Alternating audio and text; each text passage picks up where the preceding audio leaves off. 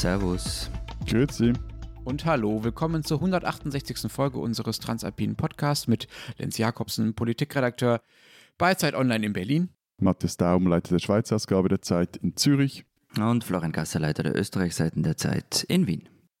Wir haben diese Woche nur ein Thema. Es geht um das Unwetter, genauer gesagt um Extremwetterereignisse in unseren Ländern. Anlass ist natürlich das, was hier sich in Deutschland, im Westen Deutschlands vor allem ereignet hat, aber auch in Teilen Österreichs. Wir haben das Thema aufgeteilt in einen ersten Bereich, in dem wir darüber erstmal reden wollen, was eigentlich gerade in unseren Ländern, was gerade mit der Flut tatsächlich los ist, was alles kaputt gegangen ist, wie die Rettungsarbeiten laufen.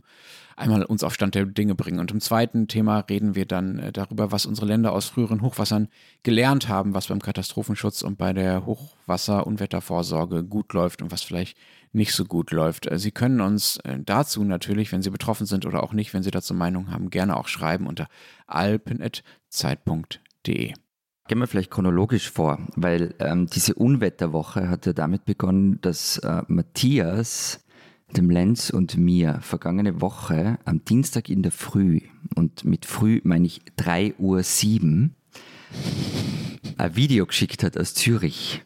Verdammt, ich, ich wurde von einem... Äh Hagelgewitter, oder also im Nachhinein äh, sprachen dann die Meteorologen von einer Superzelle geweckt, und wie ich es wirklich noch nie, nie erlebt habe, also die zog dann auch genau über dieses Quartier hier in Zürich, auch in der Schweiz sind ja die Pegel sehr hoch, also sehr viel geregnet, sehr viel gewittert, und ich bin aufgewacht, aber als ich ans Fenster trat, also es war wirklich einfach so eine weiße Wand vor der Wohnung, und der Wind peitschte den Hagel, der hat an die Fenster, dass mir wirklich nicht mehr wohl war.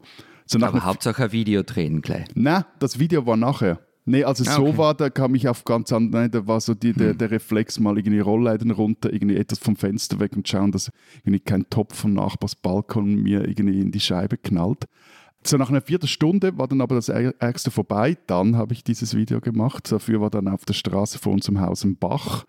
Und tags darauf zeigt sich, dass das Gewitter unzählige Bäume geknickt hat. Also bei uns das äh, so einen kleinen Park nebenan, aber das sieht aus wie ein Schlachtfeld. Aber eben dann, also zwei Tage später, im Vergleich mit dem, was dann in Deutschland passiert ist, äh, ja, ist das dann, sind wir da sehr glimpflich davon gekommen. Aber Lenz, jetzt einmal, ist jetzt das Wasser abgeflossen? Also ich meine, in Berlin hast du davon ja vermutlich nicht sehr viel mitbekommen, aber wie ist da der Stand bei euch?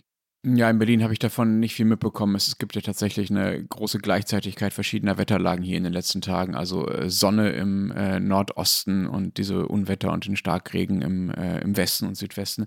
Also ja, die Pegel sinken in den betroffenen Gebieten in Westdeutschland und ja übrigens auch in Belgien und in den Niederlanden. Die Talsperren, die noch nicht übergeflossen sind in den letzten Tagen, die scheinen jetzt auch zu halten. Und zumindest da in Westdeutschland soll es jetzt auch erstmal nicht mehr regnen. Dieses Tief Bernd, das ja für das Hochwasser verantwortlich ist, das äh, zieht jetzt endlich weiter. Aber dann fassen wir kurz zusammen. Wie, wie schlimm hat Bernd euch getroffen? Na, so schlimm wie kein Hochwasser seit neunzehnhundertzweiundsechzig, ja? Also seit fast sechzig Jahren, seit der Sturmflut. neunzehnhundertzweiundsechzig war dieses, dieses Hamburg-Hochwasser, Helmut Schmidt. Ähm, genau, so. Helmut Schmidt als, mhm. äh, als, als Hamburger Innensenator, der sich quasi auf den Deich stellt und da rumkommandiert. Ähm, genau, also das war neunzehnhundertzweiundsechzig, das war die schlimmste Sturmflut, die es nach dem Zweiten Weltkrieg in Deutschland gab. Dabei sind äh, über dreihundert Menschen gestorben. Jetzt sind es allein in Deutschland, also bei der Flut in den letzten Tagen, über hundertsechzig Menschen. Zum Vergleich, dieses Hochwasser zweitausenddreizehn, von dem ja auch Österreich betroffen war, da und auch Süddeutschland, dabei sind länderübergreifend nach Schätzungen fünfundzwanzig Menschen gestorben. Und beim großen Oder-Hochwasser zweitausendzwei, da wo Schröder sich auf die Deiche gestellt hat, falls ihr euch erinnert, da waren es in Deutschland, mhm. Tschechien und Polen zusammen ungefähr maximal hundertvierzehn Tote. Und es könnten jetzt diesmal, also wo es schon hundertsechzig sind, könnten es auch noch mehr werden, denn es werden noch hunderte Menschen vermisst. Und wie ist der Stand denn bei euch, Florian? Also es war wirklich schlimm. Ähm, es war wirklich schlimm. Es war teilweise so, was man noch nie gesehen hat. Und ähm, hinter jeder Meldung steckt natürlich Schicksale. Aber halt im Vergleich zu Deutschland ist es, also wirklich nur jetzt im Vergleich zu Deutschland, ähm, glimpflich abgelaufen. Auch wenn man aus manchen Orten eben hört, so was haben wir noch nicht erlebt. Also wir haben ja auch ein bisschen Vorlauf gehabt. Es war klar, dass Bayern Richtung Österreich kommt, und ähm, gerade entlang der Donau ist man recht gut auf solche Ereignisse eingestellt. Also ein Beispiel in Weißenkirchen in der Wachau, das wird von einer drei Kilometer langen Mauer geschützt, auf die man im Fall, wie im vergangene Woche, nur drei Meter hohe Aluwände aufsetzen kann. Das schützt dann vor Pegelständen von bis zu elf Metern, aber... Wenn große Regenmengen zusammenkommen, also die dann vom Inn und der Salzach in die Donau gelangen, dann muss halt trotzdem evakuiert werden. Da gibt es dann auch einen fixen Plan. Also da werden eben in diesen Weißenkirchen hundertfünfzig Häuser geräumt.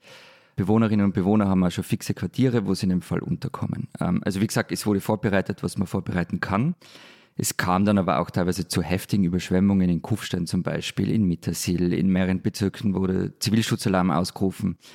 Mehrere Orte wurden auch am Montag noch zum Katastrophengebiet erklärt und auch in Wien ähm, mussten Keller ausgepumpt werden. Also eben vielleicht auch nur, um das noch auf die Schweiz oder aus der Schweizer Optik noch zu erzählen, also dieses Gewitter in Zürich, da wurden einigenorts jetzt auch lokal Rekorde gebrochen, aber das war ein relativ lokales Ereignis und äh, gleichzeitig stiegen aber quer durchs Land an den Seen und Flüssen die Pegel bedrohlich an. Luzern und in Bern drohten Quartiere zu überschwemmen. Äh, andernorts, zum Beispiel am Saanasee, wurden auch einige Keller überflutet. In kleineren Dörfern gab es auch so ähnliche Sturzfluten wie in äh, Deutschland, aber das, da kam es einfach zu Sachschaden, also auch sehr glimpflich. Und vor allem die, die Jura-Gewässer, also äh, Bielersee, Neuenburger See, Motensee, die haben noch immer extrem hohe Wasserstände und sind auch über die Ufer getreten. Florian, du hast jetzt gesagt, bei euch lief es relativ glimpflich ab, auch wenn es natürlich auch dort Schicksale gab, klar. Ich habe aber Videos aus Hallein gesehen, wie da das Wasser durch die Altstadt schießt. Das sieht schon ziemlich übel aus. Also das sieht schon ähnlich aus wie, wie beispielsweise in Deutschland. Ja, ja, also das, das glimpflich war wirklich im Vergleich zu Deutschland jetzt, jetzt äh, gemeint. Ähm, es war nämlich wirklich schlimm. Und Hallein, genau, also das, das äh, liegt im Bundesland Salzburg, ähm, wurde mit am ärgsten getroffen. Also eben, ihr habt sicher alle die Videos gesehen. Wie hoch die Schäden übrigens insgesamt sind, das weiß man noch nicht. Bei Hallein finde ich interessant, dass man da fast wie durch ein Brennglas ähm, das ganze Dilemma rund um Hochwasser und Hochwasserprävention anschauen kann. Also einerseits, wie viel Pech beziehungsweise wie viel Glück man auch haben kann und äh, mit wie vielen lokalen Problemen so ein vernünftiger Hochwasserschutz ähm, verbunden ist. Also es geht um diesen Kotbach, der das verursacht hat. Der ist wirklich nicht sonderlich beeindruckend im Normalbetrieb. Und dass eben dieser unscheinbare Bach die Altstadt so massiv getroffen hat, hängt ähm, wohl mit einer Verklausung zusammen. Also da geht um also was ist eine, Entschuldigung, Entschuldigung, was ist eine Verklausung? Also mitgespülte Autos haben einfach das Wasser aufgestaut. Also der, der Bach hat Autos mitgespült, vermutlich so um die drei. Das ist eine Verstopfung. Genau. Und, ähm, und das hat dann nur ein paar Minuten gedauert, ähm, bis das Wasser durch die Altstadt geschossen ist und bis diese Bilder entstanden sind, die ihr kennt. Und dann gibt es noch eine andere Frage, warum gab es keine größere Hochwasserverbauung? Und ähm, den Plan gibt es. Ähm, es geht um einen Stollen, der Wasser ableiten und um die Altstadt herumführen soll. Aber eine N G O, der Naturschutzbund, hat das Projekt beeinsprucht, ähm, weil die Schutzmauern das Landschaftsbild verändern würden. Aber diese N G O hat auch einen Gegenvorschlag gemacht. Der ist allerdings an einem einzigen Grundeigentümer gescheitert. Long story short, Baubeginn hat sich verzögert und die Altstadt war überflutet. Ähm, laut der ÖVP-Landwirtschaftsministerin Elisabeth Köstinger ist jetzt der Naturschutzbund irgendwie schuld an den ganzen Schäden. Der wiederum sagt, man hätte auch mit etwas mehr Nachdruck versuchen können, den Grund von dem Grundeigentümer für die Alternativvariante zu bekommen. Da kommen wir sicherlich später noch drauf. Ne? Das ist, glaube ich, auch ein, hm. eine Schwierigkeit beim Hochwasserschutz, dass, wenn das Hochwasser nicht da ist, diese Schutzmauern halt auch immer hässlich aussehen und den Leuten das ist das dann vielleicht doch nicht so, so viel wert vorkommt, wenn sie nicht gerade ein Hochwasser erlebt haben.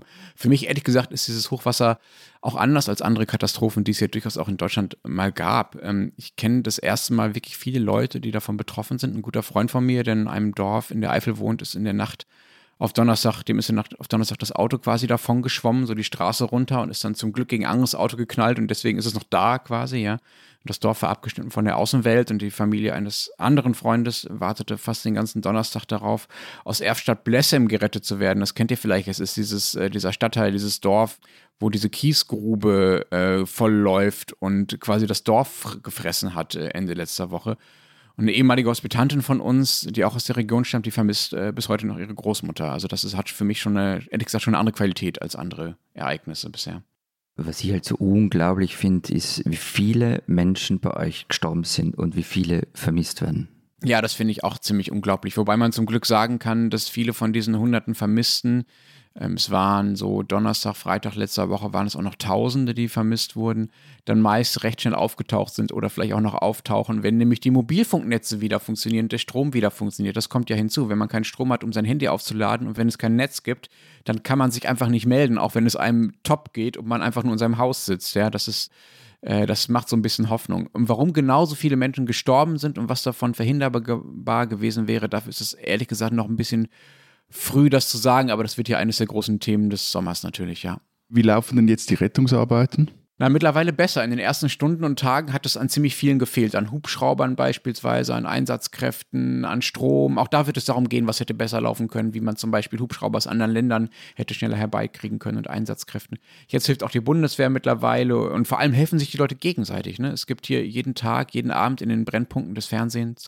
Dutzende Berichte aus irgendwelchen Dörfern, wo einfach alle gemeinsam jetzt die Straße leer räumen, wo Hotelgäste den Schlamm aus dem Hotel schieben, wo Leute einfach ein Stromaggregat kaufen auf eigene Rechnung und losfahren ins nächste überschwemmte Dorf, um da zu helfen. Bonn hat eine Hotline geschaltet, bei der man sich melden konnte, wenn man eine Unterkunft anbieten wollte für diejenigen, die obdachlos waren. Da haben sich dann so viele Leute gemeldet, dass man nach ein paar Stunden die Leitung wieder dicht machen musste, weil man das einfach gar nicht bearbeiten konnte. Es gibt mehrere Turnhallen, die komplett gefüllt sind mit Spenden, was auch schon locker reicht. Also viele sind ganz ergriffen davon, was es da an Solidarität gibt. So war das auch bei vergangenen Hochwassern. Gerade, und ich erkläre mir das so, gerade weil man da so konkret anpacken kann, ne, kann jeder eine Schaufel nehmen und einfach was machen, ähm, ergibt sich bei dieser Bewältigung ähm, so ein Solidaritätsgefühl, äh, das wirklich auch was Positives hat und was auch eine, eine Ressource ist und etwas, was einem, glaube ich, auch Hoffnung gibt, dass es irgendwie weitergehen kann danach. Diesen Schweizer sollten Sie kennen. Völlig anderes Thema, Olympia, aber von dem her eigentlich das ideale Eskapismus-Thema. Alex Wilson ist Schweizer und seit dem vergangenen Sonntag der schnellste Mann Europas. Oder vermutlich müsste man eher sagen, der vermeintlich schnellste Mann Europa. Sein Rekord nämlich, mit dem er seine eigenen bisherigen Bestleistungen pulverisiert hat, der sorgt nämlich für recht viel Stirnrunzeln in der internationalen Leichtathletik-Community. Unmöglich sei so eine Zeit, äh, man sei zu hundert Prozent sicher, dass das nicht stimme, irgendwas sei da faul. Und zwar nicht jetzt, wie ihr vielleicht denkt, unbedingt mit dem Athleten, denn, also ich denke natürlich jetzt gleich an Doping et cetera, aber so eine Wunderpille, die einen Läufer über Nacht so viel schneller machen lässt, die wurde bisher noch nicht erfunden, weil die Zeiten, die er sonst jetzt in dieser Saison gerannt ist, die waren bedeutend langsamer. Im Verdacht steht da eher die Zeitmessanlage und tatsächlich ist der Event, an dem Wilson seinen Rekord lief, eher ein sportliches Gerümpelturnier als ein professionelles Leichtathletik-Meeting. Das heißt Georgia Games in der Nähe von Atlanta. Nur wenn man schon auf diese Website geht, fragt man sich, hier soll ein Europarekord gerannt sein. Aufnahmen des Rekordrennens zeigen dann sind dann auch noch schlecht und meist recht verwackelt und jetzt kommen wir trotzdem noch zum Thema Doping, dass halt ausgerechnet am Montag ein vor drei Monaten aufgenommenes Video aufgetaucht ist, das Wilson in Las Vegas, wo er trainiert hat, mit einem lebenslänglich gesperrten Ex-Sprinter und Trainer beim Trainieren zeigt, das ließ jetzt die Zweifler an diesem Rekord auch nicht eben ruhiger werden. Matthias, bitte, kannst du uns noch verraten, auf welcher Distanz er diesen Rekord gelaufen ist, worum es da geht? hundert Meter Sprint. Okay. Entschuldigung, ich, ich bin so, so also das, das weiß man einfach, das weiß man. Und, den, und den Schweizer Rekord hat er auch noch über zweihundert Meter jetzt auch noch gebrochen. Auf jeden Fall, Wilson sagt jetzt selber, Zitat, ich habe bereits Ende Juni beim Meeting in Luzern gespürt, dass das gute Gefühl wieder zurückkommt und die Zeit ist auf dem Zielfilmfoto so zu sehen. Punkt. Nun, ich finde Alex Wilson ein Schweizer, den man kennen sollte, ein Schweizer auch über den der Tagesanzeiger gerade eine hübsch anzusehende Videodoku gedreht hat und ein Schweizer, der vielleicht ja auch an den Olympischen Spielen in Tokio, die am Freitag eröffnet werden, für Furore sorgen wird. Matthias, Entschuldigung, noch eine Nachfrage. Es bewegt dich, es bewegt dich. Zählt denn dieser Rekord jetzt oder nicht? Das kann ich dir so nicht sagen. Das muss jetzt, wie sagen wir, homologisiert. Es gibt jetzt einen Fachausdruck, der muss jetzt noch bestätigt werden auf gewissen... Matthias, der Fachausdruck heißt, das wird am grünen Tisch entschieden.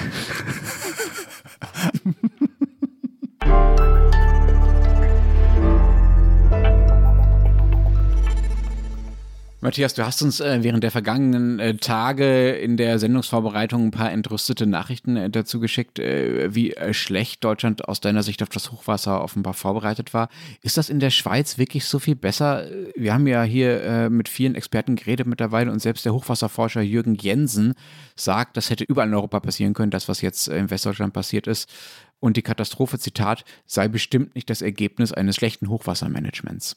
Also nur damit da keine Missverständnisse passieren, weil da auch in der Diskussion vor dem Podcast, äh, vor allem auch mit Florian, es vielleicht so geklungen hat, dass ich da finde, die, die tollen Schweizer und die depperten Deutschen. Ehrlich gesagt, ich könnte dir gar nicht sagen, ob jetzt die Schweiz auf ein derartiges Starkregenereignis viel besser vorbereitet wäre. Im aktuellen Fall haben wir, glaube ich, auch vor allem auch Glück gehabt. Also, dass uns Bernd nicht mit voller Wucht heimgesucht hat, weil es hier vor allem die die Pegel der, der, der größeren Flüsse und der, der Seen betroffen sind und da geht halt alles langsamer. Da, da hast du halt ein paar Tage Vorlaufzeit.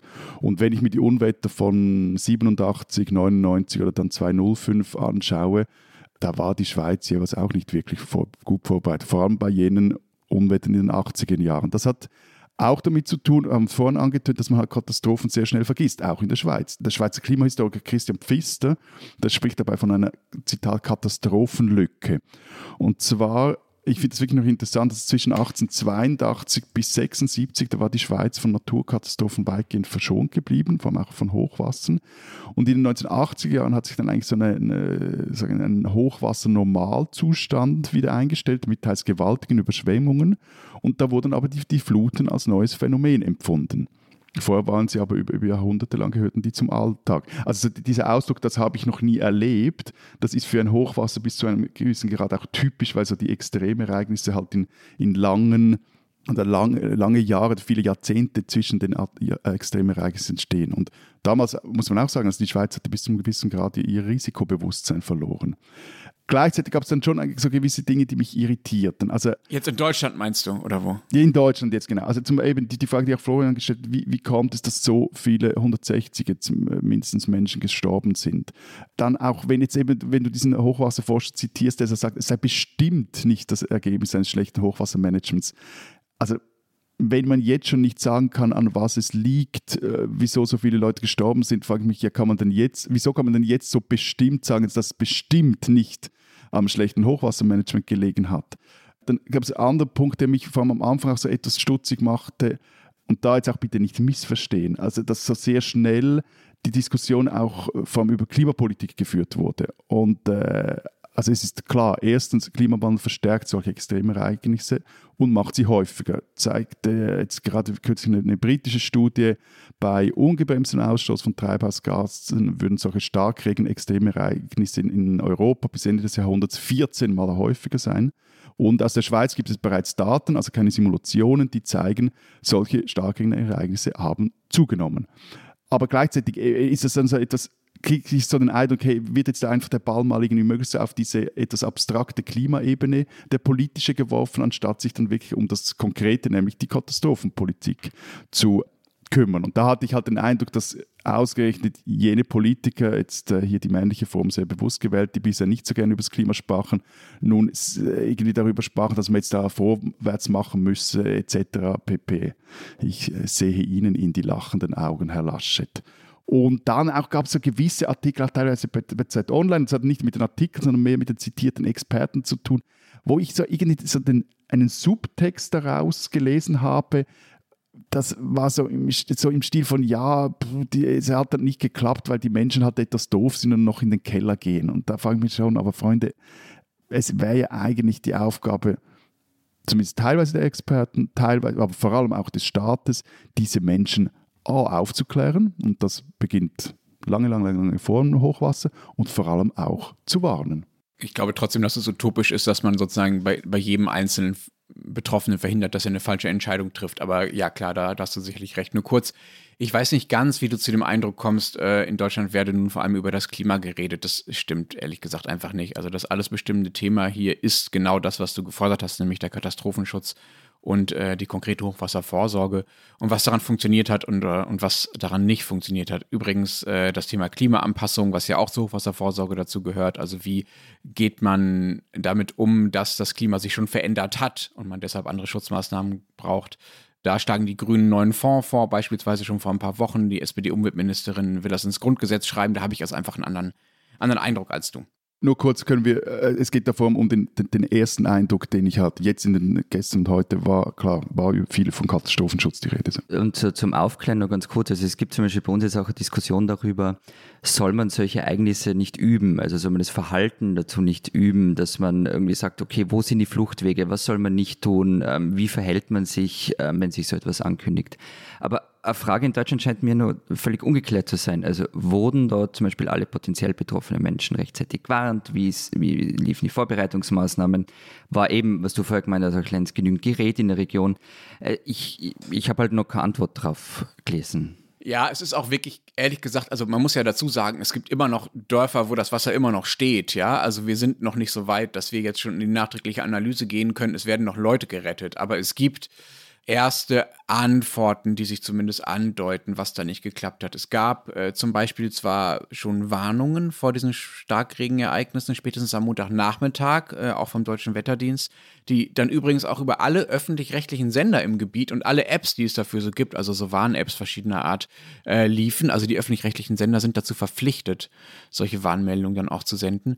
Aber diese Warnmeldungen waren erstens wohl nicht so dringlich formuliert, wie es vielleicht nötig gewesen wäre. Es war darin dann beispielsweise von extrem ergiebigem Dauerregen die Rede und davon, dass, ich zitiere, Hochwasser an Bächen und kleineren Flüssen sowie Überflutungen von Straßen möglich seien.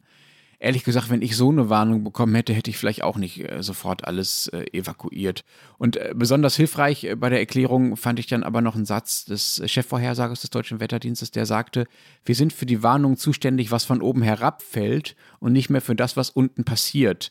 Wenn man das übersetzt, heißt das, die Meteorologen können nicht wissen, was diese hundert Liter oder wie viel auch immer Wasser, die da pro Meter runterkommen, in welchem Dorf genau anrichten. Das können letztlich nur die Leute vor Ort richtig gut einschätzen. Und da hat es offenbar sozusagen an der, an der gemeinsamen Kommunikation und an der, an der Prognosefähigkeit gemangelt, wobei viele ja Experten ja auch sagen, so genau konnte man das nicht vorhersagen, dass genau diese Dörfer da genauso viel Wasser in den Straßen stehen wird. Nur noch etwas kurz zum Wetterbericht. Ich, die, die, das Wetter vor acht vom Dienstag, Mittwochabend, kursiert äh, zurzeit auch auf, dem Wett, äh, auf Twitter und so. Ich habe mir das mal noch nachgeschaut. Also nach dieser Wetterprognose oder nach dieser Meteosendung würde ich also auch nicht äh, irgendwelche Vorkehrungen treffen. Also das war jetzt sehr sanft äh, formuliert und so.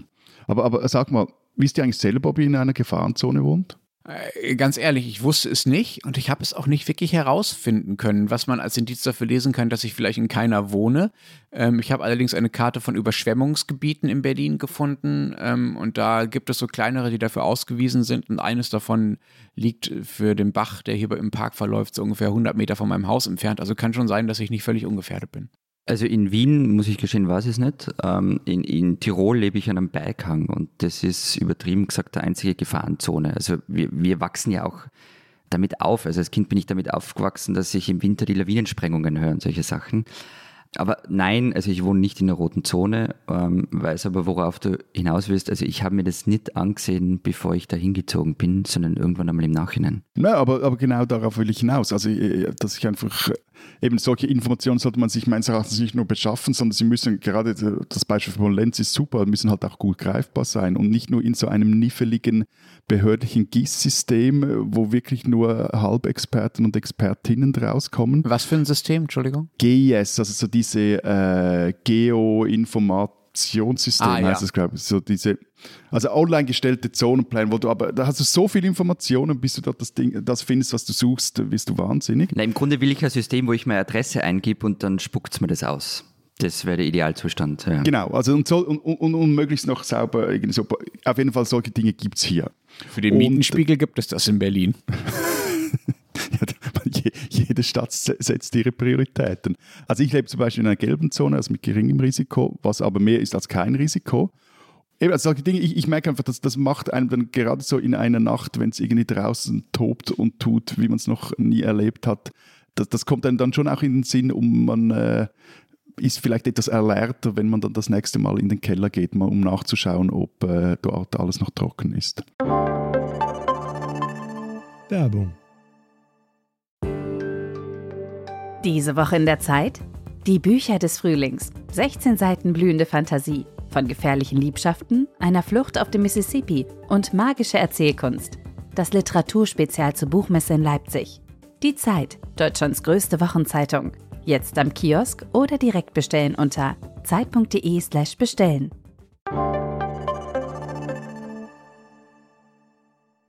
Lass uns mal konkret werden. Was habt ihr denn, also Österreicher und Schweizer äh, und Schweizerinnen und Österreicherinnen natürlich äh, aus den jüngsten Hochwassern gelernt? Was läuft bei euch jetzt vielleicht besser? Äh, äh, danke für diese Frage. Ich werde sie später beantworten. Vorweg noch ganz was anderes. äh, nein, nein, und zwar, also, weil, weil jetzt oft so getan wird, weil wir jetzt über rote Zonen und so gesprochen haben.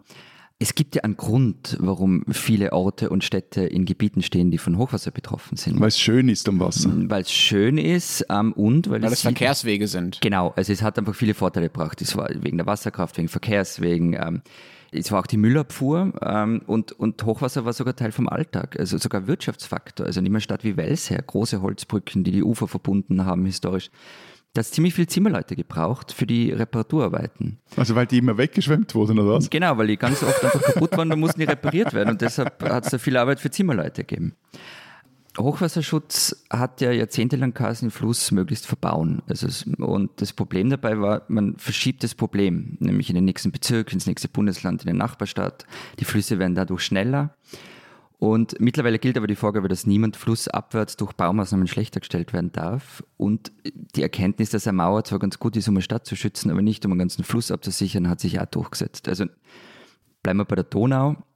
Da gibt es mittlerweile einige Projekte zur Renaturierung. Also da geht es dann zum Beispiel darum, dass Nebenarme wieder an den Hauptstrom angebunden werden. Aber auch darum, dass ähm, der Fluss Flächen bekommt, wo er sich bei Hochwasser ausbreiten kann. Also diese sogenannten Retentionsflächen. Tullnerfeld in der Nähe von Wien zum Beispiel. Da wurde in den vergangenen Jahren, Jahrzehnten ähm, die Regulierung aus dem neunzehnten Jahrhundert aufgehoben. Es entstand eine Auenlandschaft, die immer Hochwasser verlangsamt. Ähm, was aber dazu kommt, Hochwasserschutz ist immer, nicht, also nicht immer, aber doch sehr oft richtig aufwendig. Das beste Beispiel aus Österreich, ähm, kennt ihr die Donauinsel? Sagt ja, noch was? Klar, klar. Gut. Also einundzwanzig Kilometer lang, zweihundertfünfzig Meter breit, ähm, wunderschönes Naherholungsgebiet. Und ähm, wenn, wenn ihr mal dort seid, dann würdet ihr nie auf die Idee kommen, dass es eigentlich ein Hochwasserschutz ist. Ähm, die Insel wurde zwischen neunzehnhundertzweiundsiebzig und neunzehnhundertsechsundachtzig gebaut, um Wien das immer wiederkehrende Hochwasser zu ersparen. Ähm, in den siebzigern ging das noch, äh, übrigens gegen den massiven Widerstand der ÖVP. Ich bin mir nicht sicher, ob man so ein gigantisches Projekt heute noch durchbringen wird. Ich habe mal nachgeschaut, was nach den Hochwassern von zweitausendfünf eigentlich hier passiert ist und da veröffentlichte der Bund einen recht umfassenden Bericht. Damals starben sechs Menschen und das Wasser verursachte Schäden in der Schweiz von, in der Höhe von etwa drei Milliarden Franken. Und es zeigte sich damals, dass zahlreiche Schutzbauten, auch solche, die erst in der Mitte des zwanzigsten Jahrhunderts errichtet worden sind, nicht mehr den aktuellen Anforderungen genügen und, und angepasst werden mussten. Weil die Dimensionierung auf den Erfahrungen aus der Zeit zwischen siebenundzwanzig und siebenundsiebzig basieren. Und eben, wie ich vorher gesagt habe, das war so eine Zeit, die auch vergleichsweise arm an außergewöhnlichen Hochwassern war. Also da zeigt sich auch so dieses Vergessen, das ist jetzt nicht nur der Einzelne, der vergisst, sondern das sind am Schluss ist der ganze Staat und am Schluss auch äh, hat das Auswirkungen auf den Hochwasserschutz. Vielleicht noch, nochmals ein lokales Beispiel. Also die Stadt Zürich hatte zweitausendfünf einfach saumäßig Glück. Also wer damals das, das Niederschlagszentrum, hat man dann herausgefunden, statt im Berner Oberland über dem Einzugsgebiet der Sihl gelegen. Die Sihl ist der zweite Fluss neben der Limmat hier in Zürich und eigentlich so der Problemfluss. Dann hätte die Sihl die Stadt Zürich zu großen Teilen überschwemmt, also in der Fläche. Innenstadt, Hauptbahnhof waren auch unter Wasser gestanden und das Schadenpotenzial bei so einem extrem Hochwasser, das wird auf sechs Komma sieben Milliarden allein in der Stadt Zürich geschätzt. Und deswegen hat man dann unter anderem die Sihl unter dem Hauptbahnhof, die, die fließt unter dem Bahnhof durch, ausgebackert, hat einen großen Schwemmholzrechen gebaut und äh, will nun auch einen... Ein was? Entschuldigung, ein Schwemmholzrechen? Das klingt für meine deutschen Ohren wie ein Besen. Ja, das kannst du dir auch so vorstellen. Das ist eine, eine Kurve des Flusses. Da hat es so riesige Metall, eine Art von überdimensionierte Metallpoller, die man dort reingestellt hat und das Schwemmholz macht dann so die Kurve und bleibt dann im bzw. hinter diesem Rechen hängen und fließt dann nicht weiter in die Stadt und verstopft dort. Oder wie, wie heißt das? Um Verklausungen zu verhindern. Nicht? Um Verklausungen ja. zu verhindern, genau. Hm. Ich sehe schon, ihr seid im Thema. Okay. Ja, wir sind im Thema. Und auf jeden Fall nur noch kurz, man baut noch einen, einen Entlastungsstollen jetzt vom Sihltal durch den Berg durch nach Talwil am Zürichsee, damit das Wasser bei extremen Bedingungen quasi die, die Abkürzung nimmt in den See. Und weil dann der See noch etwas steigen kann, muss man gewisse Brücken in Zürich jetzt äh, sanieren, oder die eine baut man jetzt auch neu. Es ist halt, was du angesprochen hast und was wir davor schon mal gesagt haben, das ist halt eines der ganz großen Probleme, ähm, nämlich die Vergesslichkeit der Menschen. Also nicht des einzelnen Menschen, sondern der Menschen an sich. Und das meine ich gar nicht vorwurfsvoll. Also man verdrängt einfach Naturkatastrophen und Naturgefahren recht schnell, ähm, wenn sie mal eine Zeit lang nicht auftreten und man vergisst, welche Gefahr sie darstellen. Nur etwas noch, also da, da gibt es ein, wie ich finde, wirklich tolles Projekt an der Uni Bern, weil es gibt nicht nur tolle, muss man jetzt trotzdem sagen, da würde ich jetzt die Schweiz mal loben, es gibt wirklich gute Karten, und das war auch etwas nach dem Hochwasser null fünf, dass man diese Gefahrenkarten endlich mal up-to-date gebracht hat, und da wurde auch recht viel politischer und verwaltungstechnischer Druck aufgebaut. Es gibt aber noch ein anderes Projekt an der Uni Bern, nämlich ein sogenanntes Überschwemmungsgedächtnis. Also da können Leute wie du und ich Fotos von Überschwemmungen hochladen oder anschauen, und da kann man, dann sieht man wirklich auch Bilder recht, recht weit auch zurück, wie es halt wo auch aufse- aussehen kann, wenn mal dieser kleine Bach kommt oder dieser Fluss oder See über die Ufer tritt. Ja, wobei eben also so Orte, die einfach regelmäßig davon betroffen sind, die haben das ja sowieso, also das sieht man ja oft bei den Häusern, dann die Markierungen, wie hoch das Wasser gestanden ist. Aber weil man es eben oft vergisst, also in Österreich stehen hunderttausende Häuser in der roten Zone, und meist kommen dann so Argumente, ja, ja, da ist schon jahrzehntelang keine Lawine mehr runtergekommen oder der Bach ist schon ewig nicht mehr übergangen, und wenn Grund und Boden halt knapp werden, dann können Gemeinden schon unter Druck geraten, vor allem. Also darf ich, darf ich noch, sorry schnell, wenn ich die hundert... Mm. Also, also hunderttausende Gebäude. Ja. Also wenn in, in der Schweiz sind es sechzigtausend Menschen und etwa neunzehntausend Gebäude und achttausendfünfhundert bewohnte Häuser. Ja, wobei, also rote Zone heißt ja nicht nur Hochwasser, also da geht es auch um Lawinenstriche und solche Sachen, aber ja, also es sind Hunderttausende. Aber das ist ja krass. Und die letzte Entscheidung liegt halt bei den Bürgermeistern. Also vieles ist historisch gewachsen, es gibt auch Altstädte, die in der roten Zone liegen, aber viele sind auch Neubauten. Und ein Beispiel zu dieser Vergesslichkeit, weil das muss man immer in, in den wirklich großen Zeiträumen denken. Ähm, Oberndorf bei Salzburg, achtzehnhundertneunundneunzig komplett in der Salzach versunken. Regierung hat die Katastrophenhilfe davon abhängig gemacht, dass der Ort sechshundert Meter weiter aufgebaut wird. Das nächste große Hochwasser neunzehnhundertvierundfünfzig hat Oberndorf problemlos überstanden, ist trocken geblieben, und dann ist nichts passiert. Der Ort ist aber gewachsen, neue Einfamilienhäuser sind gebaut worden, und kein Mensch hat sich mehr erinnert, dass da mal Hochwasser war. Und zweitausendzwei war es wieder soweit, und die massiven Schäden waren halt genau da, und an jenen Stellen, die hundert Jahre davor geräumt worden sind. Und solche Beispiele gibt es viele. Und eben, wie ich vorher gesagt habe, es gibt halt andere Regionen, die ständig damit konfrontiert sind. In Passau wird kein Mensch vergessen, dass es Hochwasser gibt und dass es gefährlich ist. Auf jeden Fall, im Rhein, in Köln übrigens auch nicht. Wie ist es denn bei euch eigentlich? Heulen bei euch überall dann rechtzeitig die Sirenen, klingeln die Handys, wenn das Hochwasser kommt? Also in Österreich heulen jeden Samstag um zwölf Uhr die Sirenen, ähm, überall im Land. Also wir testen das jede Woche, und an jedem ersten Samstag im Oktober wird zwischen zwölf und dreizehn Uhr ein österreichweiter Zivilschutzprobealarm durchgeführt. Es gibt achttausend Sirenen über das ganze Land verteilt, und ähm, ja, die heulen auch bei Hochwasser.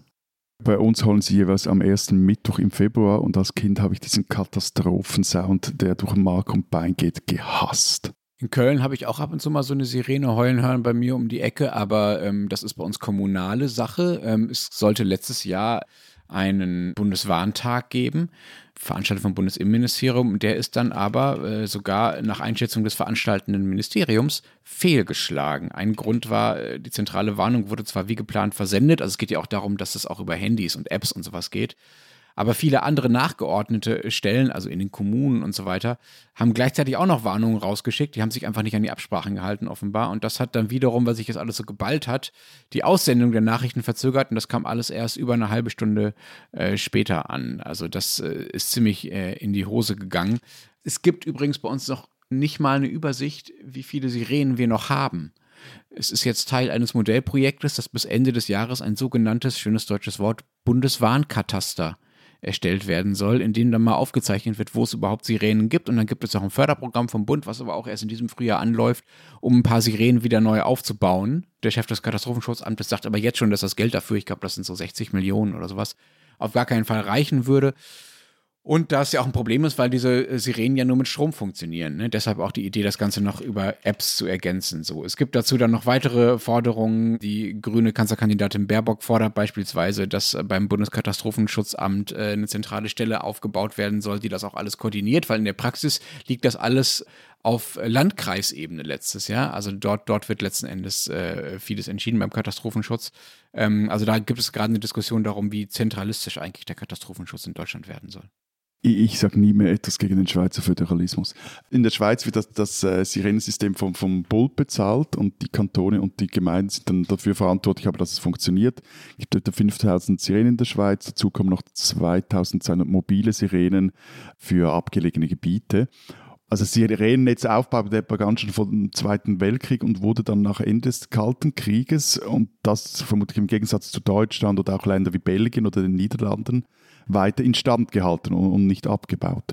Dazu kommt auch noch äh, eben alarmieren, was du gesagt hast, über Apps. Und hier hat die Schweiz wirklich etwas, finde ich, Gescheites gemacht. Die haben nämlich erst jetzt in diesem Frühjahr die offizielle Alarm-App äh, mit der staatlichen Wetter-App von Meteo Schweiz nicht gemerged, sondern sie haben quasi in diese staatliche Wetter-App die Alarmfunktionen eingebaut. Äh, Grund ist dafür, weil eine Alarm-App halt sich äh, die Leute nicht runterladen, weil eben kommt, passiert ja eh nichts. Aber eine Wetter-App, die lädst du dir runter, ist sehr populär, weil du willst ja auch wissen, ob es schön ist und wenn mal kein Bernd in Sicht ist.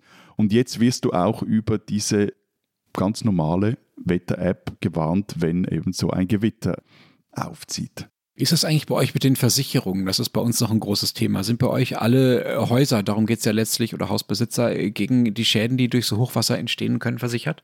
Fast alle. Irgendwie schon und irgendwie nicht. Ja, danke für diese österreichische Antwort. Bitte führe aus, Florian. Also nein, also man muss, man muss sein Haus nicht gegen, gegen sowas versichern. Ähm, es gibt den sogenannten Katastrophenfonds.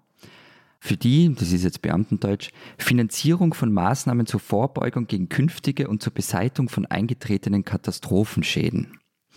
Also bei schweren Unwettern und Naturkatastrophen stellt der Fonds Mittel zur Verfügung. Es ist alles kompliziert, ich erspare euch das jetzt. Er finanziert aber zum Beispiel auch, was weiß ich, neues Gerät, neue Einsatzfahrzeuge für die Freiwilligen Feuerwehren mit. Das ist jetzt zwar nicht das, was ich meinte, aber mich interessiert trotzdem, woher das Geld dafür kommt, wer bezahlt das? Doch, es ist schon, es ist schon das, was du meinst, weil natürlich, an meinem, wenn man in meinem Haus ein Schaden ist, nachher zahlt man da der Katastrophenfonds auch was. Okay, aber das ist ja keine Versicherung, die ich selber abschließe, sondern das ist quasi eine staatliche, ja, Garantie, genau, will ich nicht sagen, genau. Aber Hilfe. Ja.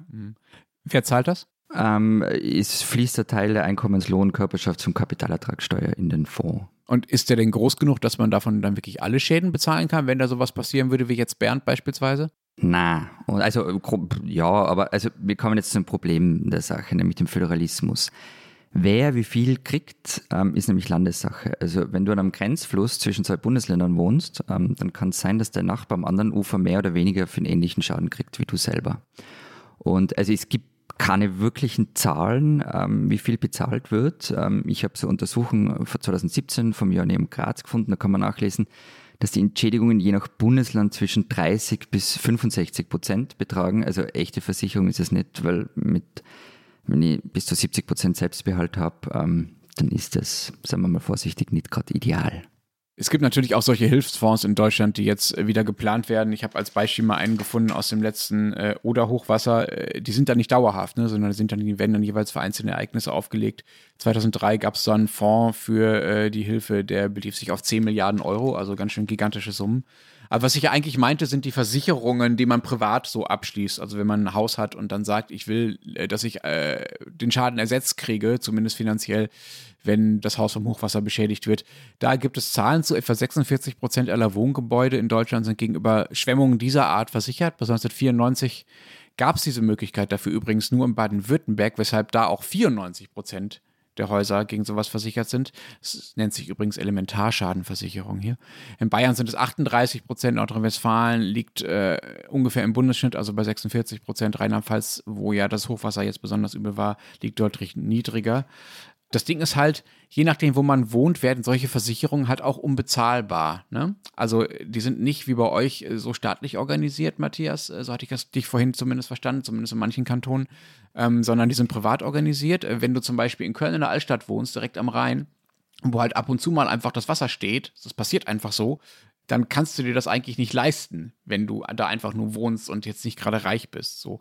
Und das äh, wird noch dadurch erschwert, dass solche Extremwetterereignisse, wie wir ja schon beschrieben haben, jetzt häufiger vorkommen werden und deshalb natürlich die Versicherungsprämien immer weiter steigen. Das heißt, die privat bezahlten Versicherungen gegen Extremwetterereignisse werden immer teurer. Das heißt, die Leute können sich das irgendwann nicht mehr leisten. Das heißt, weil man ja aber als Staat will, dass diese Leute nicht irgendwann keine Existenz mehr haben und äh, sich keine Häuser mehr kaufen, weil sie sich die Versicherung nicht mehr leisten können, gibt es jetzt Überlegungen dafür, ob man dafür staatliche Absicherungen treffen muss. Das heißt, ob man die Rückversicherer, also diejenigen, die wiederum die Versicherer gegen ihre Risiken versichern, auch nochmal staatlich versichert. Das sind so die großen äh, Fragen, in die wir hier dann auch klimapolitisch irgendwann reinlaufen. Also äh, nur damit kein falscher Eindruck entsteht, du kannst dich natürlich gegen alles versichern in Österreich, aber eben es, es gibt eben nicht wie in der Schweiz, und diese Diskussion gibt es bei uns oft, eine, eine Pflicht dazu, sich zu versichern. Ähm, es wird immer wieder diskutiert, ähm, ob das nicht sinnvoll wäre. Aber die, eben die Frage, die, die dann immer in der Diskussion mitschwingt, ist es überhaupt nur leistbar? Also das wäre zum Beispiel in der Schweiz die Frage, ist, kann man sich die Prämien überhaupt, sind die erschwinglich? Eben, also das war ja eine meiner, äh, wie hast du vorher gesagt, Lenz, empörten oder ähm, Nachrichten, die ich euch geschickt habe über, übers Wochenende, als ich, als ich realisiert habe, dass ihr keine obligatorische Gebäudeversicherung habt. Also ganz kurz, nur ganz kurz. Gebäudeversicherung und Elementarversicherung sind zumindest in Deutschland zwei, also begrifflich getrennte Dinge. Elementarversicherung geht über die Gebäudeversicherung noch hinaus und nur die versichert wirklich gegen sowas, was jetzt passiert. Sprich weiter. Und in der Schweiz ist es so, dass in den, es ist etwas kompliziert, aber so kompliziert auch nicht, dass in neunzehn Kantonen gibt es öffentlich-rechtliche Gebäudeversicherung, dazu gehört auch der Kanton Zürich. Da haben die Gebäudeversicherungen ein Monopol, das macht sie effizienter, zeigten Studien, weil, und ähm, auch relativ günstig, weil sie nicht an Gewinnen interessiert sind. Sind die staatlich oder? Eben öffentlich-rechtlich, also die, die waren mal mhm. voll bei, im Staat drin, wurden dann ausgelagert, aber ähm, sind jetzt, äh, im Kanton Zürich ist meines Wissens eine Aktiengesellschaft, die voll dem Staat gehört und der Verwaltungsratspräsident okay. ist ein Regierungsrat, so.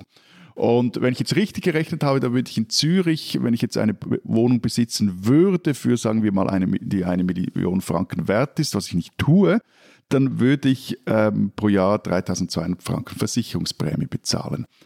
Wenn dann aber meine Wohnung absäuft oder ausbrennt, dann bezahlt mir die Gebäudeversicherung die Wiederherstellung zum Neuwert. Und äh, sogar hat es noch, das ist ein ganz anderes Thema, aber das ist in der Schweiz noch interessant, eine limitierte Deckung für Erdbebenschäden. Das ist so etwas, das Versicherer in der Schweiz sehr große Angst davor haben, dass hier mal die Erde wieder richtig bebt, weil da ist man recht schlecht dagegen versichert. Lass uns vielleicht als letztes noch über eine relativ radikale Gegenmaßnahme gegen Hochwasserschäden sprechen. Es gibt ja auch Vorschläge und auch immer wieder Vorstöße, Gebiete tatsächlich zu entsiedeln, also Orte nicht mehr zu bewohnen, weil dort die Gefahr einfach zu groß ist. Wird das bei euch schon gemacht? Funktioniert das? Kann man die Leute davon überzeugen? Funktioniert ist so eine Sache, aber ja, es ist schon gemacht worden in Österreich und auch in jüngerer Zeit. Also wir haben ja schon über das Hochwasser zweitausendzwei gesprochen, das auch Österreich massiv getroffen hat. Und das war auch der Zeitpunkt, also ab zweitausendzwei, wo, wo ganz viele dieser Maßnahmen getroffen worden sind, von denen ich vorher gesprochen habe. Und da wurde dieser Machlanddamm errichtet. Ein gigantischer Hochwasserschutz entlang der Donau, sechsunddreißig Komma vier Kilometer lang. Und dafür verschwanden auch ähm, ganze Ortschaften. Also allein der Abbruch und die Ablöse ähm, der Häuser haben mehr als hundertzehn Millionen Euro gekostet. Jetzt sind die Leute zwar vor Hochwasser geschützt, aber es gab halt arge soziale Folgen. Es gibt eine wirklich tolle O R F-Doku dazu, die heißt Nachgefragt ausgesiedelt aus der Am-Schauplatz-Reihe. Und dafür wurde zehn Jahre lang der Ort Etzendorf begleitet. Und da wird halt gezeigt, wie so eine Dorfgemeinschaft, die ursprünglich zusammenbleiben wollte ähm, und zusammen, zusammen umsiedeln wollte, in die Brüche geht. Ähm, es wird gezeigt, was Versprechen der Politik wert sind, wie auch eine geplante gemeinsame Neuansiedlung in einem anderen Ort am Widerstand der lokalen Politiker scheitert.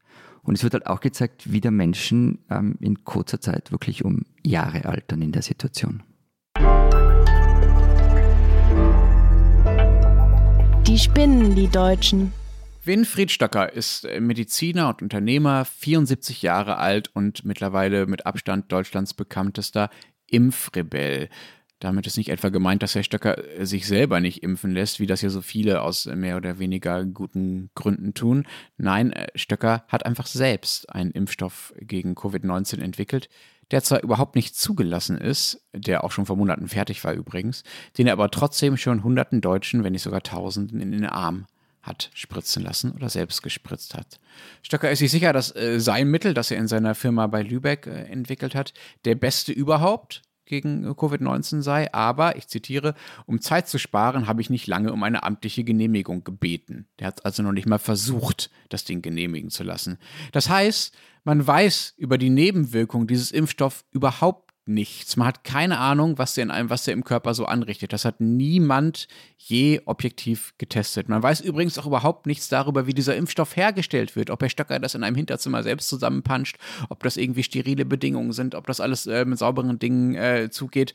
Keine Ahnung. Es ist außerdem natürlich alles äh, höchst illegal, das ist eh klar, gegen Stöcker laufen längst Ermittlungen. Das hindert aber offenbar viele Leute nicht daran, sich diesen Impfstoff trotzdem in den Arm spritzen zu lassen. Vergangene Woche beispielsweise stürmten hunderte Stöcker-Anhänger das kleine Dorf Kiesdorf im Landkreis Görlitz bei einer sehr clandestinen Impfaktion. Die Sächsische Zeitung berichtete darüber. Schulkinder waren dabei, Rentner waren darunter, viele kannten sich. Die Stimmung war, berichtet die Sächsische Zeitung, offenbar ausgelassen. Sie alle vertrauen dem Stoff von Stöcker offenbar mehr als dem staatlich geprüften. Nun kann man nur hoffen, dass sie das nicht bereuen werden, dass sie also keine größeren Gesundheitsschäden davon tragen werden. Dass Stöcker den Leuten das Zeug in den Arm spritzt bzw. spritzen lässt, ist natürlich völlig unverantwortlich und ein Rückschritt in übelste Quacksalberzeiten. Dass die Leute, die das nehmen, sich das Zeugs in den Arm spritzen lassen, zeigt wiederum andererseits auch, dass viele vielleicht geistig den Quacksalberzeiten noch nicht so wirklich entwachsen sind. Also, ihr spinnt doch allesamt.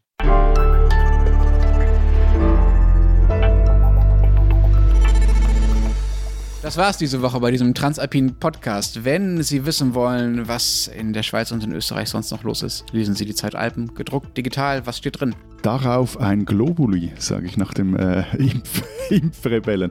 Wir haben ein großes Gespräch in unserer Sommerserie über den Stadt-Land-Graben, und zwar streiten sich dieses Mal eine Naturgärtnerin aus der Stadt, ein Rasenfan aus der Agglomeration und ein Gartenbauprofi vom Land, die streiten sich darüber, was ist eigentlich der richtige Garten. Bei uns gibt es eine große Tourismusgeschichte. Anlass ist ein Baustopp, der in Lech am Arlberg verhängt wurde. Zwei Jahre lang dürfen dort keine Investorenmodelle mehr entstehen. Laut Tourismusexperten ist es ein heißes Anzeichen für einen bevorstehenden Strukturwandel im Tourismus, und meine Kollegin Simone Brunner ist nach Kärnten gefahren, in den Weißensee, wo noch relativ wenig verbaut ist, und sie hat sich angesehen, haben solche Orte vielleicht in Zukunft einen gewissen Startvorteil. Und dann haben wir noch eine Geschichte über die Umwelthistorikerin Verena Winivarta, eine der renommiertesten Wissenschaftlerinnen Österreichs, die mittlerweile strikt gegen den Klimawandel. Und wir haben ein Alpenporträt, nämlich ein Interview mit dem Schweizer Turnschuhfabrikanten Kaspar Coppetti, der die Marke On mitgegründet hat und jetzt erstmals an den Olympischen Spielen das Schweizer Team ausrüstet. Und wenn Sie wissen wollen, wie es in Deutschland mit dem Hochwasser weitergeht und wie Deutschland mit dem Hochwasser umgeht, dann lesen Sie natürlich den Rest der gedruckten Zeit oder natürlich Zeit Online. Wir hören uns nächste Woche wieder. Bis dahin sagen wir vielen Dank. Adieu. Und tschüss.